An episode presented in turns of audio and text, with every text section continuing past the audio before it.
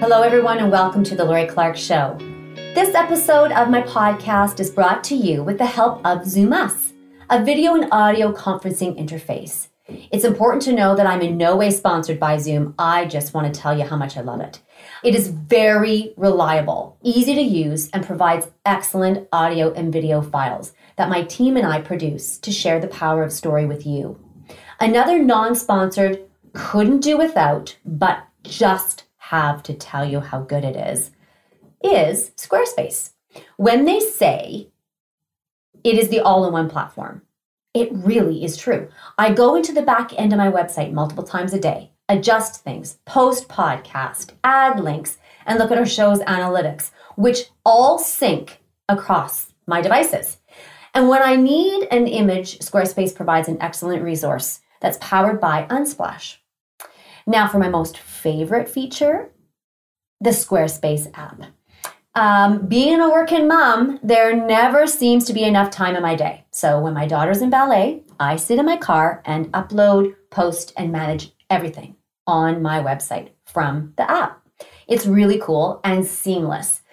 Squarespace is really, really simple and very dedicated to helping me create a brand of excellence. So, with that, big shout out to Zoom, Squarespace, and Unsplash. Thank you for helping me tell people's stories. With that said, let's move on to the best part about today the show. Please allow me to welcome my next guest on The Lori Clark Show.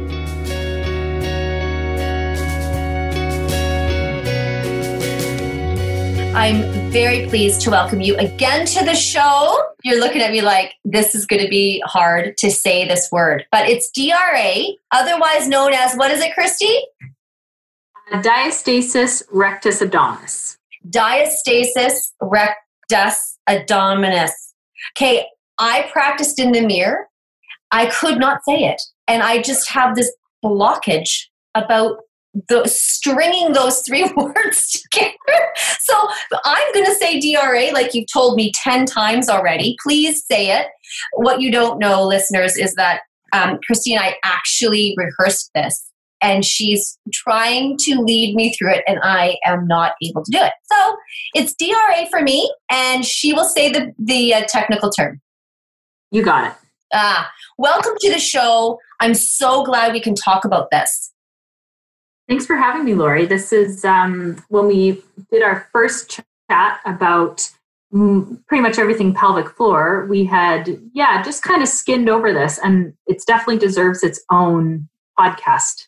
Um, a lot of women do have a diastasis and they function really well with it. They have no idea they have one. So, if you think about your six pack muscles, uh, so that would be the rectus abdominis. So if we use the technical term, basically, if you can imagine the left and the right side of those six pack muscles, um, the part that's just in the center of that muscle where it comes together in the midline is called the linea alba. And what happens, you know, typically we talk about diastasis in terms of pregnancy, so you could imagine that uh, as the fetus is growing throughout pregnancy, those muscles will just widen and widen and stretch and stretch and stretch. And diastasis is basically the fact that those two six pack muscles will stretch apart or split open. And you know, that's something that happens normally in pregnancy. There's nothing wrong with it. It's actually just our body's way of adapting to uh, the load and the stretch. So, you know what what we find is that some women go back to normal in quotation marks like you know the the the muscles will come back together to a certain extent at about a year postpartum and that we know that some women um, the muscles either don't come all the way back together or they have some functional issues and so that's why we talk about DRA or diastasis, um, is when basically women are having an issue with that tissue not fully coming back together. So it's not like it's a tear. That's a really good point. Yeah. So it's not a tear, it's actually just stretching. So if you can imagine if you're blowing up a balloon, how the balloon just expands and widens, and just imagine that that's happening you know gradually over time in pregnancy and then at 40 weeks or 42 weeks when baby comes out um, everything kind of goes back down but then that balloon tissue can sometimes still be a little bit wrinkly. If we think about like the connective tissue and our fascia how you know those structures are able to withstand a lot of stretch but they don't necessarily just spring back because that tissue's been loaded and it's been stretched for quite a while. And would you say that it's there's a weakening or a thinning maybe? Yep, you could say that it, the tissue becomes thinner. We actually can see that on ultrasound when we look at this.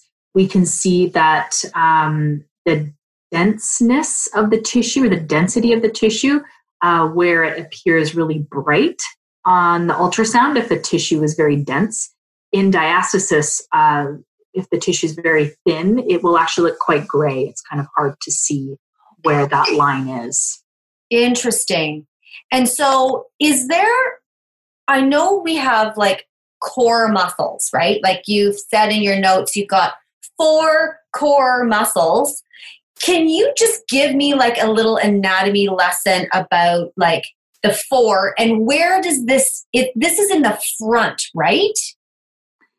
Yes. So if we think our our six pack muscles are rectus abdominis, this would be where you would have the separation. But in terms of our core muscles, we're going to go a couple layers deeper now. So we're thinking about, you know, you can think about it as a canister. Okay. So, um, in terms of the four core muscles, you have your pelvic floor on the bottom. Yep. Have your diaphragm on the top and then the front wall would be your transverse abdominis. And then the back wall would be the multifidus. So then when we are thinking about diastasis, you know, we actually have to consider all those four core muscles in the way that they interact and how we treat someone. But when we think about the tissue being lengthened in the front where the linea alba is, we know that the transverse abdominis is really important for being able to generate tension across the midline point that gets stretched. So that's where we really want to dive down deep into this anatomy lesson so we can understand how the transversus helps you to generate force and load across your abdomen.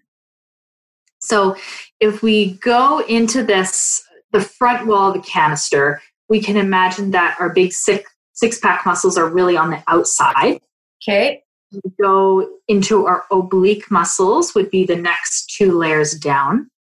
And so, and then beyond that layer, we've got this sheet like tissue. And I always describe it as saran wrap. That's kind of how I pictured it in my mind. So if you were to imagine this like gray sheet like tissue that goes on the top of or and covers over your abdomen and all of your internal organs, that would be your transverse abdominis. And the way that that muscle actually contracts is you could imagine um, pulling a piece of saran wrap on both sides to generate and yeah, to tighten it. So the transverse abdominis is really interesting um, in the way that it works. So before we cough or we sneeze or we move, we know that in, in healthy subjects, the transverse abdominis should tighten and contract, both sides pulling, to you know basically make this nice stiff abdominal wall that we have. So then when we need to lift or we need to load, everything inside is kind of like tucked in and it's all kind of tight. So what happens with diastasis though so if you can imagine that this little piece of tissue is really thin in the front um, say when we do a sit up or when we lift our head or when we cough you could imagine that you would have a little bit of a bulge that would come out. Um, and that's because the transverse abdominis and and that tissue the linea alba is not working correctly. So instead of having that nice tight tension happening, we've got this little buckle point where the pressure will go to. And so when when you look at this, um, we typically look at a sit up because that's what most people are interested in. When you lift your head, you would see down the center of the abdomen where the rectus abdominis is, right in the center, you would see this little bulge of tissue come out. Right. And so it would be like a little seam almost, just push. Yeah. Okay. Yeah, so it would be right down the center. So um, longitudinally, if you would, if you were to draw a line sort of from the top of your pubic bone all the way up to the bottom of your sternum, that's typically where we see this um, like coning or like a little pyramid that comes up. And and so really, if you think about it, that's like that little piece of saran wrap that just is a little bit too stretched out right down the center. The biggest thing that people will come in saying is that, you know, my stomach looks different. I'm not happy with like my abdominal profile. Um, some women will notice the coning or the doming that happens when they sit up. Um, a lot of women don't, you know, we don't necessarily look at our stomach when we sit up out of bed. Um, so so typically women will notice when I stand or you know they'll say it, it looks like I'm still five months pregnant. I would say that's the most common thing that people will say. Um, but I will say that another common complaint when we find that there's a larger diastasis is that women do have a lot of back pain because of just the way that the muscles are trying to organize the load. So if if the muscles in the front can't really do their job properly, the other muscles, and it's typically those those long, big back muscles that are kind of taking over and doing doing their job. So I will say that when women say, "Yeah, when I lift, you know, groceries or I lift my baby, you know, my back is killing me," and so that's common. Hmm. Now, I had a cesarean with my youngest, and the other three were all vaginal deliveries. Now, when you have a cesarean, when they cut, they're not cutting directly into those muscles. So typically, where they cut is sort of right above the bikini line. So it's it's really it's really where these muscles are a little bit more tendinous, but they are actually cutting through the layers of the abdominals, um, and so they typically will stitch. Um, uh, you know the back wall of the the rectus abdominis. They will actually stitch that, but they don't always. So some surgeons just sort of rely on the body sort of healing itself. And then some of them will put a little dissolvable stitch in there. But then does so then that leads me to I asked the question I know might have seemed a little bit, you know, like I didn't know what I was talking about, but I I'm asking that question to ask this next question then. Can you get DRA from having a cesarean section? You know, not on its own. I think okay. what yeah, I think the mechanism of how diastasis happens, and that's a really good question, Lori, because I think um, when we understand, you know, basically the reason why we get diastasis is because of this stretching that happens with the abdominal wall over time, this sort of loading um, that's just, you know, the muscles have nowhere else to go. Like you just have to pulling, pulling, pulling. Yeah, yeah, exactly. So but we also see diastasis in men, which you may not know. And that actually can just happen. You know, we've had some people that have had lots of abdominal surgeries. You know, they've had lots of different cuts through through the abdominal wall. So it's not necessarily the cut that did it. It was how their muscles function after the cut. Maybe they had some issues with motor control, way the way that their muscles were working changed. And then when they went and did normal life, normal activities, things weren't contracting properly. Their transversus wasn't contracting and generating that tension. So over time, they had this little bit of a load, little bit of a load, and that can actually stretch the linea alba and that can give you a diastasis. So, you know, say someone had, um, you know, three or four C sections, they might have a totally fine functioning abdominal wall. You know, someone who had a one C section, they might have trouble with their abdominal wall. And it's what we know is it's just very individual. And it just depends on that person's their posture, their biomechanics, their connective tissue. And we don't actually know what predisposes some people to have diastasis and some to not. And I think it just speaks to the fact that there's so much variability in people, you know, depending on how stiff their joints are or previous trauma that they've had, how they do a sit up. Maybe they have pain in their neck when they sit up, so then they don't activate their muscles properly. So you know it's really individual um, but what we know is that when we assess someone we we can figure all that out now when i let's just talk about a woman who has pelvic floor pain yeah now is that a part of it too because it's all kind of connected to me like i'm looking at my canister totally like, okay, Campbell soup's on the front, and here we go, right? Like I just, yes. I'm looking at a little canister going, okay. And so I'm thinking that, you know, it's all going to be because with pelvic floor pain, when I talked to you about that, we did the show. It was an amazing show, by the way. You've explained the pelvic floor to me and the muscles around that bowl of muscle. So I can't help but imagine you got your bowl and now you're putting a canister on top of that that connects it all wraps it together you're absolutely right so you can imagine this canister and the fact that those four core muscles are all connected they work as a group they work dynamically right. so if one of those muscles isn't working properly you know we could imagine that the others would react take up the slack um, things would function differently and so, there'd be a strain on one of them. Yeah, potentially. So, you know, typically women with diastasis, they have some type of, you know, low back pain. Um, there's some sort of a dysfunction with their pelvic floor. Maybe if it's not showing up now, maybe it would show up later. We can imagine that over time, um, diastasis would have an impact on the pelvic floor. There's been no long range studies done on that.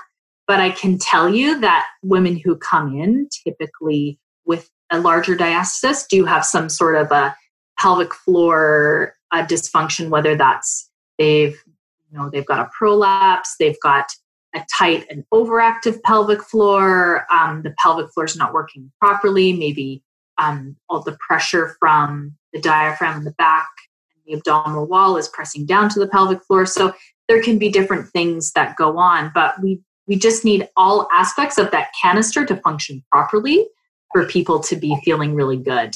Right. And so like I, that was what I was that's why I was asking because again, in that pelvic floor episode we talked about all of the things that can happen like the prolapsing with your rectum, with the bladder, with the with the um, uterus. And so if any of that is not where it's supposed to be in the puzzle mm-hmm. of the structure of our body, then it would just, it's common sense for me to go, okay, well, then naturally we're going to have, if you have DRA, then you know that you might have something happen somewhere else. That's yeah, you're definitely yeah, you're more at risk for sure. And it's it sort of just speaks to the way our bodies can adapt and do adapt, where a lot of women say would come in with a small diastasis um, and be more concerned about their abdominal wall, but not really know that, oh, wow, like this could actually impact the way my pelvic floor is functioning too. Right. Right. So, by helping them deal with the diastasis, maybe we're helping reduce their risk of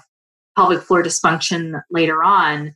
Um, but you can imagine just for women postpartum how important it is just to look at the whole puzzle because you know say you you know, trial a vaginal delivery. Um, you were trying to push for three hours. At the end of the line, they said, nope, we're going to have a C section. So then maybe you've got some stretching of the muscles on the abdominal wall, you've stretched the pelvic floor, you've got a surgery, you know, you're in pain, you're not necessarily working those muscles, muscles aren't contracting the way we'd like them to. So we really when we look at diastasis, we automatically look at the pelvic floor and just make sure that, you know, things are contracting, things are lifting. And one piece that I didn't mention in the anatomy part was that typically um, when I assess this on someone, I'm looking at, you know, if they lift their head, am I seeing any doming in the midline?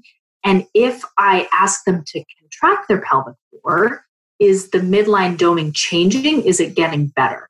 Because we know that the pelvic floor, when we do a pelvic floor contraction in, in healthy subjects, what should happen if things are working properly, we should get the transverse abdominis, that saran wrap tightening muscle.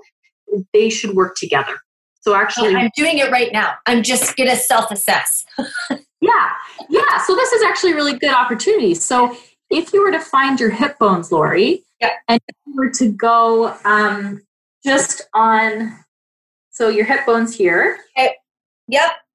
So just on the inside of your hip bones. Okay. Let your belly relax. Okay. Let it all hang out. Okay. Hold on. Yeah. Get there. into the right. There we go. And okay. so let the belly go. Just let it hang. Okay. And try just gently contracting around your anus. Oh, wait.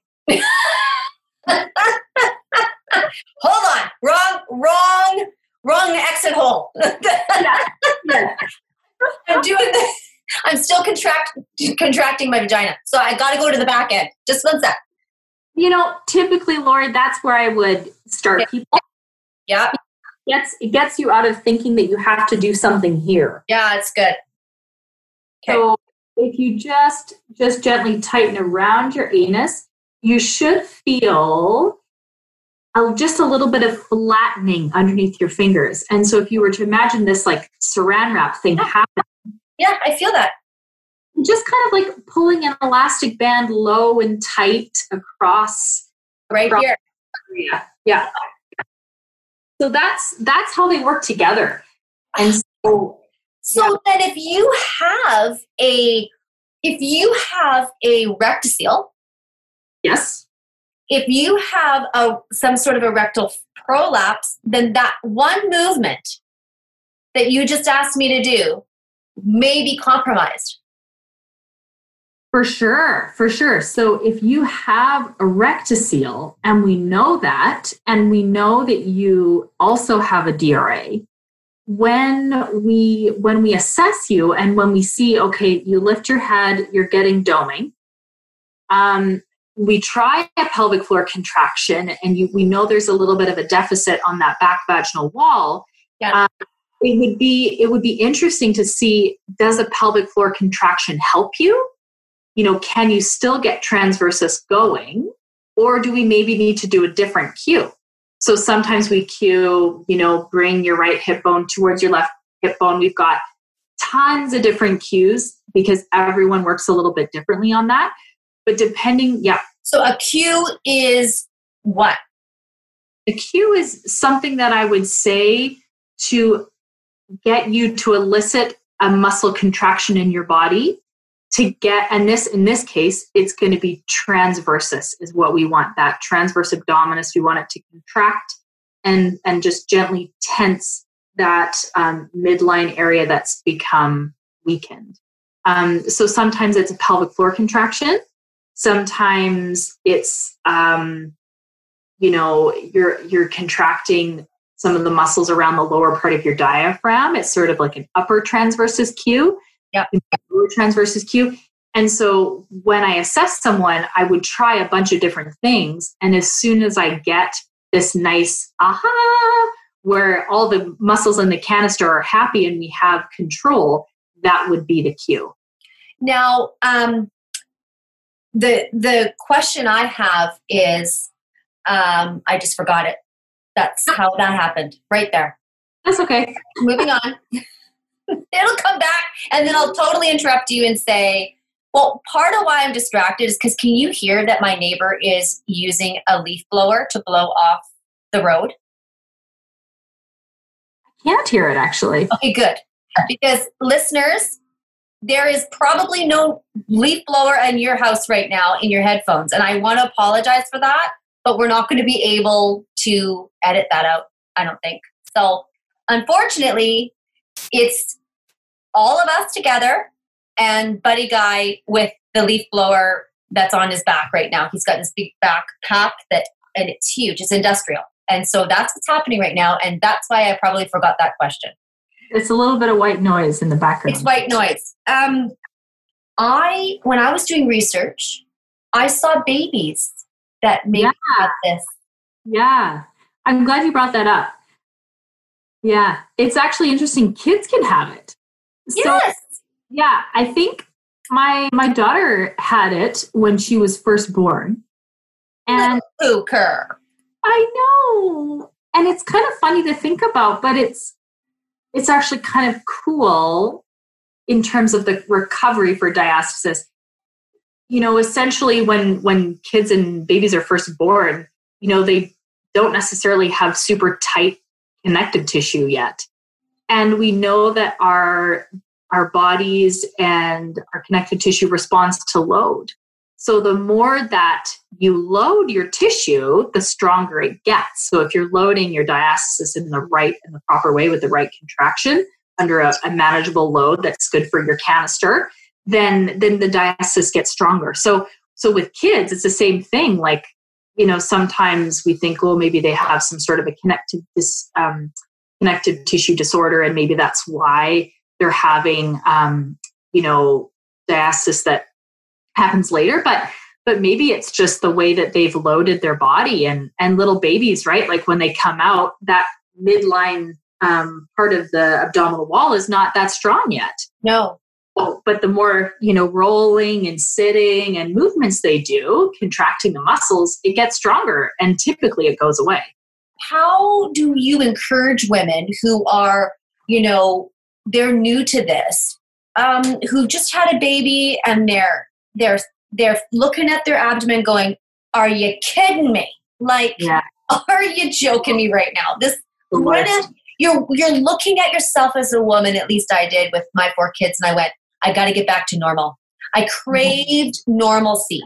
Um, help people who are craving normalcy.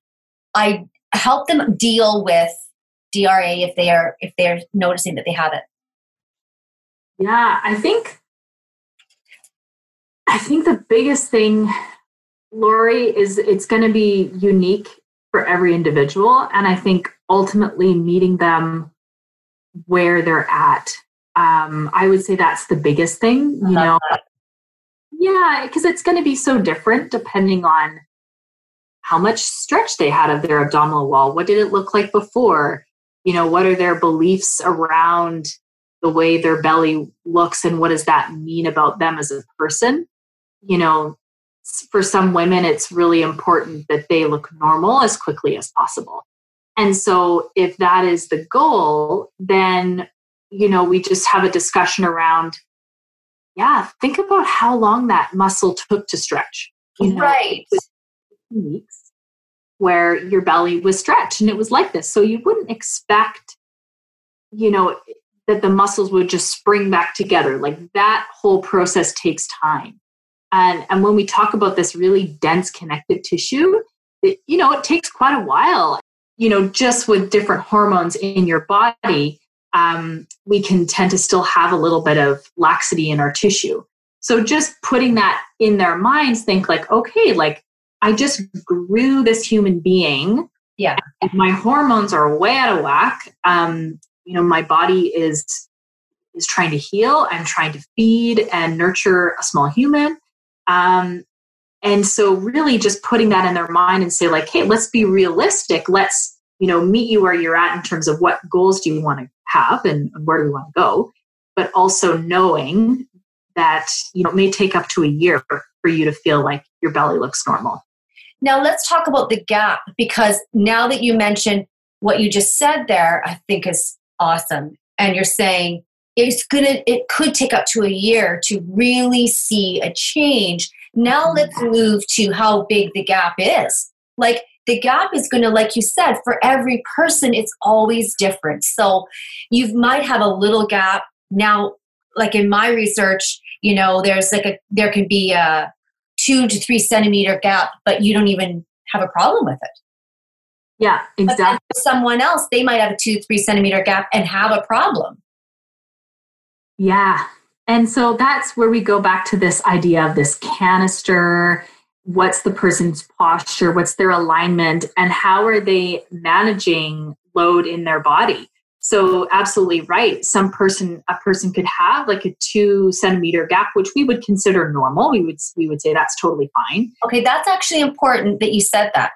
That that's normal. So a two to three centimeter gap is is normal. I, would say probably about a two centimeter, I would consider normal. And Okay. I would also look at the way, you know, if a patient came in and I would look at them, you know, show me what your abdominal exercises that you're doing. And I would make sure that they're connecting properly and they have proper tension. And if I saw that and I and I knew that they weren't experiencing any, you know, back pain or pelvic girdle pain, like there was nothing there that would make me concerned, then I would say that would be functional. But you know, some people with a two centimeter gap would say, "Hey, you know, I'm doing a sit up and I can see that I'm coning." And then we might find that maybe they're not activating their pelvic floor and their transversus properly. And then when we do get that going, oh look, you know, they have tension, or maybe they have some overactivity in the muscles of their obliques, um, and that's kind of throwing off their contraction. And when we release that, oh look, you know, they get that transversus coming on again, and they get that tension.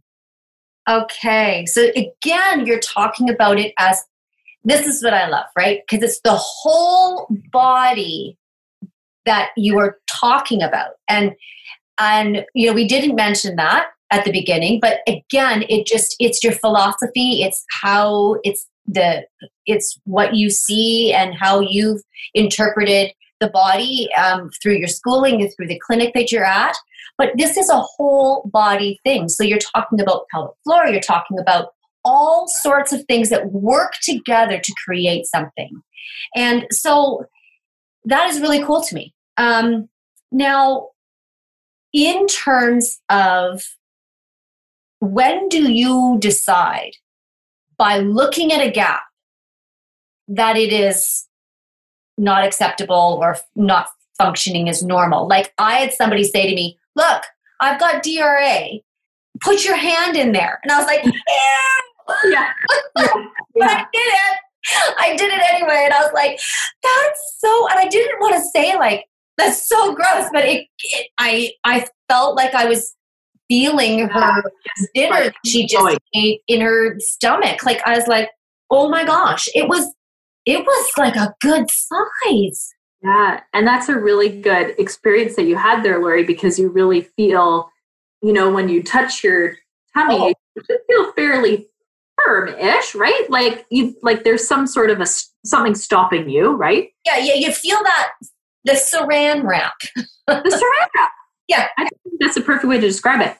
And then with your friend, this person that you were feeling, um, you're just feeling that that saran wrap, it just doesn't have any continuity, and then you just kind of keep going through it. Yeah. And that's really what you know you can really picture that you know that tissue is thinner it's been stretched so then it doesn't really generate force can't carry load the same way um, yeah that's kind of the the whole premise of diastasis Now, I want to talk about some myths because I want you to bust this myth for me. awesome It's not about weight gain in pregnancy. that's right absolutely not correlated Love that. Um, it's not, you can solve this or work this through, but you don't always need surgery or tummy tucks. That's right. That's right. You don't always need it. And when women, when we're typically sending women for surgery, it's when, say, for example, we, we do that, you know, the curl up test, we see there's doming, we try the pelvic floor contraction, we try, you know, all the tools in our toolbox to get them to generate this little bit of tension along that separated tissue. and it's just not working. Um, and in those cases where the gap is wider and they just can't quite, you know, even when transversus is working, but it just the gap is too wide that transversus can't, you know, tug on both ends of the saran wrap. You've just you've got nothing there in terms of force um, transmission. Um, those are the women where we try to basically approximate the recti. We try to kind of we pick up the tissue and we pull it together. And if then they're able to do the curl up, and then we were actually able to see that there's no doming, then those people we think, okay, you know, these people could benefit from surgery. Did but, you say pick up the tissue? Yeah. So like in your abdomen, like we can we can sort of take both sides of the recti and we can kind of pull them together and just approximate. I mean, it's not perfect, but it just gives you an idea of like, okay, so what would happen if this tissue, if we could take up the slack, um, and now do you have better control with this movement? Is that what a splint would do? You know what? The splint, not exactly. I think, you know, if we could somehow design a splint to really be specific enough, enough to like pick up tissue and really physically move it, um, like a belly band or a belt, like it doesn't really give you that deep down core control that you need, but it does give you something in terms of just supporting the tissue overall. And I think, you know, sometimes that can be beneficial for people. So, what the next myth is uh, all exercises will get rid of this. All exercises will get rid of this. You know, not it, it, all exercises will not get rid of this. I think what I would like to empower women to do is to, yes, still exercise. I think a lot of women are afraid to exercise when they have a diastasis. They think, like, oh my gosh, I can't do anything. And really, that's not true. So I would say that we, what we can do quite easily is figure out, you know, what's what's the point where this tissue is buckling, um, and that's the point that we don't want to go beyond. But there's tons of stuff that you could do to help this that would be either lower load or modified that you actually need to be doing in terms of being able to load the tissue so it can get stronger. So, so I want to know this question because uh, the answer to this then. So I totally interrupted you, but here's the thing. I read that sit-ups, crunches, straight leg raises, Pilates movements, some Pilates movements, a forward crossover movement makes DRA worse? And I would say it depends on the person because just like you said, with that person, for example, with the two centimeter gap, we might look at one person and they can lift their head, their belly is flat, we see no doming or bulging. Awesome. Totally functional exercise for that person we might see the next person do that and see the coning happening. Oh, okay, well, I wouldn't necessarily want them doing that at home. I would want to make sure that I can get them contracting the muscles properly and then make sure they can do, say, a crunch or a leg lift with the muscles contracted. And that's actually going to be really helpful for that person. So, as long as we can get them doing the right things and feeling and self assessing and feeling, which you can completely do at home, then then I'd be fine with leg lifts. It just has to be um, programmed specifically for that person to the point where they can manage the load effectively. Now, try your anus contraction. See if you can get that contraction. Every time you say that, I like panic. I'm like, okay, well, I, hold on. I got to stop talking. The whole world has to hit the pause button for me to do an anal contraction. yeah, and that's that's so true, Lori, because a lot of people out of focus start them with the head lift. I'll just get them finding the anus contraction with no movement. That's okay. level one. Okay, let's do this. So if you're at home, lie down, lie down on your back. Okay. Knees if you're at home. Lying on your back, knees bent. Try to lift your head off the floor and then lift it back down. And then you could notice, oh, do I see any coning? Do I see any bulging? Okay, then if you do, you could try just a gentle anus contraction, like 10% of maximum. Try to maintain that contraction. and then just lift your head up again and come down, let it go, and just notice did that change your doming or your bulging? Now, walk us all through contracting the anus. so, yeah. So that feels or looks like so is it like a kegel or cake, whatever you say? Is it that? Or is it pushing out? Like, show me, tell me again. Mm-hmm. So, if you were to visualize the area just around the outside of your anus, and if you were to imagine just sort of drawing or pulling in, like you're just holding in a bit of gas. So, you should actually feel the anus like come up and inside the body.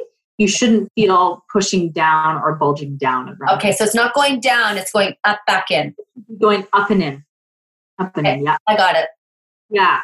So that's the contraction. And you know, this is one cue, like we talked about, and this I just say this one because it tends to work for a lot of people that when to contract their pelvic floor, transversus kicks on, and we get this nice saran wrap, and then they can load really well that way.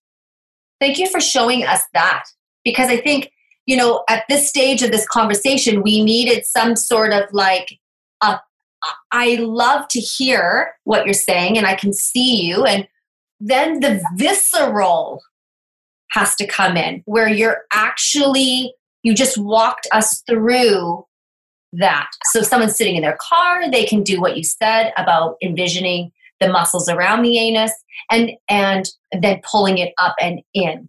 And so that becomes a visceral now you've got your your all your senses are functioning around how to how to see this how to feel this how to envision it and then what might be happening and how you can that's a self assessment wouldn't you say?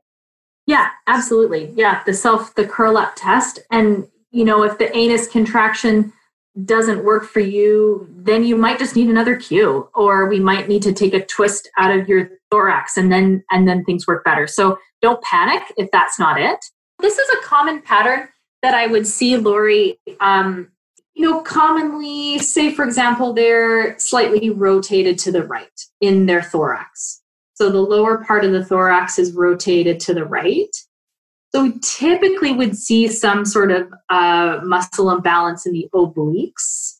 So the oblique muscles are part of the abdominal wall. They they do a lot of flexing and rotating. Um, so they can get you kind of when one's overactive, it can you can kind of be stuck in a rotation to one side. So like we talked about doing the pelvic floor cue, and then we curl up and we see, ooh, it looks better. Yeah. Sometimes we have to take the twist out of the thorax, get the oblique muscles working in better synergy, and then the transversus will sometimes come on on its own. And sometimes we still need to use a cue. So that's just another self check, I guess. But then you're balancing the load. Yeah. Could you just, as you're sitting there and someone's feeling that, if they just become aware of it and begin to straighten and settle in and just keep keeping it equal, will that help? Yeah, so in this situation, if immediately when we take the twist out of the thorax, if transversus automatically comes on, then yeah, so then we would just basically give them stretches and release exercises to release whatever muscle that is. You know, maybe it's the oblique, maybe it's one of the back muscles. So we just would get, as part of the homework, they would start by doing their release work. And then they would go into doing their crunches or leg lifts or whatever it was that was prescribed. Um, and sometimes we do, yes, have to take the twist out. And then sometimes we still need to add the pelvic floor cue. But yeah, a lot of times it can be just this muscle imbalance that, you know, the muscles aren't necessarily picking on in the deep core because we have this big, strong, overactive oblique muscle that's just kind of taking over. Wow, that's it's better. That's so amazing. And again, it's like when one part's out, it seems like a lot of other parts are out. Yeah, I mean, we our body is just you know you can't separate the parts. I mean, it's all connected. So if one area of the body is twisted and rotated, you know it can impact the way that we move and the way our muscles function. and a lot of times people can tolerate a lot of um, you know alignment changes or things that are out of whack um, just sort of depends on the person and um, so you is there any other self-assessment that we could do that you haven't mentioned you know i think i think the the main one is the curl up test lying on your back lifting your head. You know do you see any doming or bulging in the in the midline of the abdominals?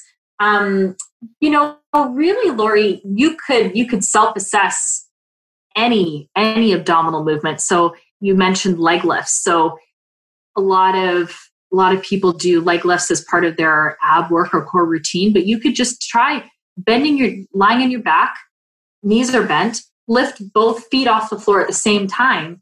And if you notice that your your belly bulges or your neck tightens or your back arches you don't necessarily have a diastasis but you know your body is not managing that load effectively. Ah we really shouldn't see any of that happen. Um, if your if your core muscles you know the canister muscles are working properly to to control that load. But then if somebody has more abdominal fat mm-hmm. Then are you still going to see the bulge? Yes. Yes. And then if someone has not done a sit up in a long time so then if the neck or the back or what you just said every some other parts compensate that doesn't mean that you have that. It just means that the four core muscles are not as strong yet. Yeah and it, and it could mean that um, you have some muscle imbalances in your neck or maybe um, like you say you haven't done a sit-up in ages and we just need to work on you know lengthening the neck cueing from the right spot um, just having good body mechanics i love it because again it's always helpful to get that perspective, you know, because a lot of people just look at stuff and they go, "Oh no," and you know, and and they don't know how to how to fix it. And when I always look at things like when I had my pelvic floor stuff, I always think to myself, "Oh, this is going to take forever." And and so then you might look at something like this, and yeah, it might take a year to bring you in, but really you know it's it's a work in progress i, I think that you know we're we're supposed to be kind to ourselves give ourselves especially as women when we've had babies i know but it's so and you have this experience too lori how when the baby comes out and you're just like okay ready to be back to normal. I need normalcy.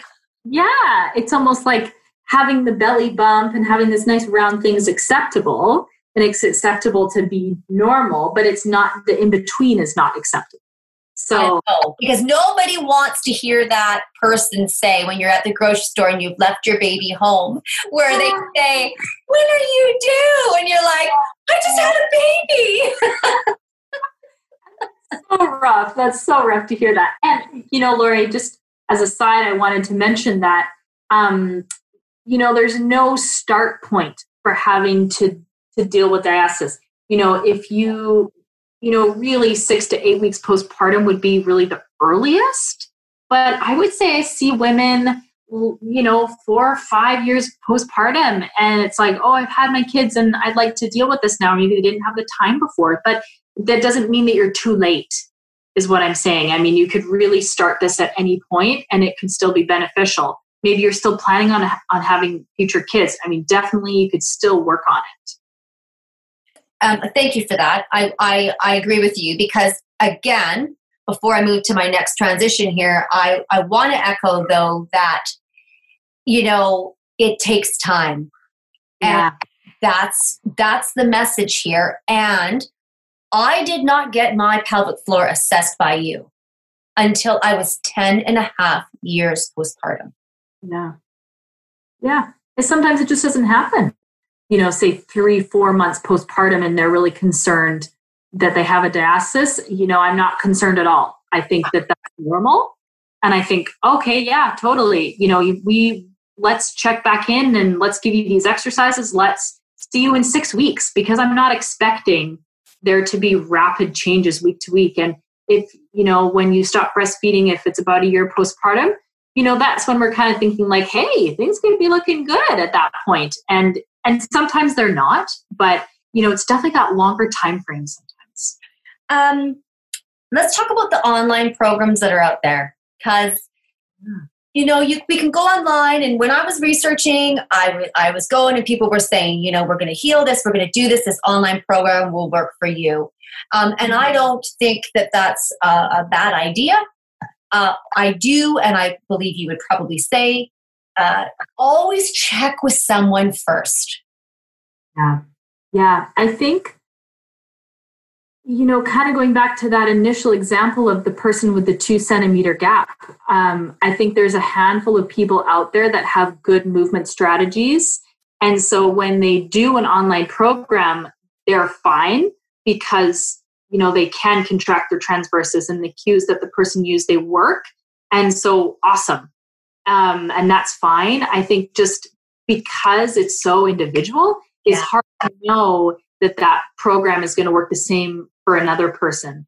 Um, and we know that loading the tissue is good. So I think, you know, if that's the only way for people to get seen, then, you know, then then maybe that's it. Maybe do an online program. But what I think would be best is to do a self-assessment at home, perhaps.